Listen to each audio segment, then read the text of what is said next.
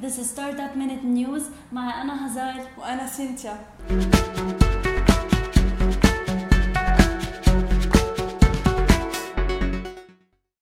قالت شركة فوري اللي هي digital payment company نهار الجمعة أنها حددت سعر طرح العام المبدئي اللي هو 6.46 بالعملة المصرية و 0.39 دولار. أعلنت الشركة أنها طرحت 254.6 مليون سهم عام اللي هن بيشكلوا 36% من رأس مالهم الموجود بالبورصة المصرية. أعلن بنك الاستثمار هيرميس عن خطة الإدراج رح تصير نهار الأحد بس ما أعلن عن السعر الخاص بهذا العرض حيكون في placement خاص للمستثمرين الخاصين بالمؤسسات و placement عام للمؤسسين الأفراد وكلهم بمصر حيكونوا بنفس السعر. قال العضو المنتدب لفوري اللي هو رويترز إنه هذا الشهر حيبلشوا بالاستعدادات لعملية الإدراج.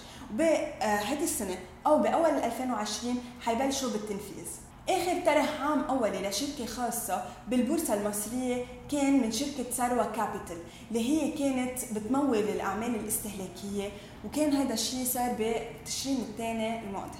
أعلنت شركة زيد وهي شركة للتجارة الإلكترونية من المملكة العربية السعودية أنها جمعت 2 مليون دولار in pre-series A بقيادة ELMVC هيدي الشركة نمت خمس أضعاف من أول ما بلشت من خلال عدة شركات تجارية إلكترونية دعمتها بأنها تبيع بقيمة 140 مليون ريال سعودي. هيدي الشركة بتتجاوز تقنياتها والدفع بل هي متعاقدة مع 20 شركة من النظام البيئي عدا عن أنه عندها برنامج بتساعد وبيطور أداء التجار.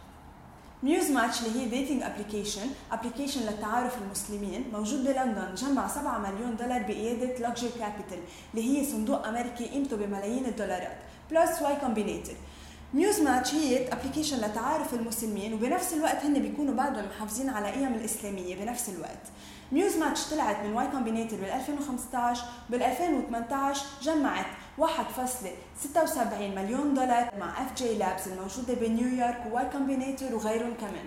شركة إدارة الممتلكات HiGuests عم تسكر استثمارها بقيمة 1.1 مليون دولار آه، بإدارة فرصة دال اللي هي شركة إسبانية وبهالطريقة عم تتوسع صوب إسبانيا. تأسست هاي جاست بال 2016 من قبل اثنين رواد أعمال إسبان. تأسست بدبي ومن وقتها بلشت بطريقة إنه هيدي الشركة بتهتم بإنها تأجر العقارات نيابة عن أصحابها، بتهتم بكل الملفات من خلال كذا تطبيق حجز مثل بوكينج دوت كوم، هوم اواي، اكسبيديا، اير بي ان بي، ستيز وغيرهم كمان، وبتهتم بالضيوف من بعد ما يوصلوا على عقاراتهم. جمعت ديزني بأول سبعة أشهر من 2019 أكثر ما بتجمع حيلا شركه بسنة كاملة، جمعت 7.67 بليون دولار بال worldwide box office. هذا الشيء ببين على ديزني قد إيه هي قوية وقد إيه هي صارت متجانسه part كبير من هذا النجاح كان من نجاح Avengers Endgame اللي حقق 2.8 بليون دولار وكمان في Marvel movie اللي حقق 1 بليون دولار كمان the remake of Lion King و Aladdin حقق نجاح كثير كبير و Toy Story 4 جمع 900 مليون دولار هذا الشيء كله بدل على إنه هذه السنة هي سنة ديزني. بس عم تستمر شركة مارفل اللي تابعة لديزني إنها تحقق نجاحات وخاصة مع Spider-Man Far From Home اللي تجاوز المليار دولار عبر شباك التذاكر. هيدي الأموال اللي جمعتها ديزني كلها رايحة لشركة سوني من وراء الاتفاقية اللي بيناتهم.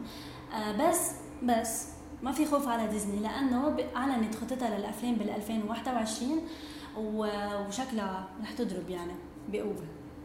من بعض الأفلام اللي انذكرت على هيدي الخطة هن مثل Black Widow و Thor من المتوقع إنه حققوا مبالغ كثير كبيرة عبر شباك التذاكر. وبآخر هيدي الحلقة ما تنسوا تشتركوا عبر قناتنا ستارت اب مينت دوت كو على يوتيوب وتزورونا على ال social media كمان ستارت اب مينت دوت كو باي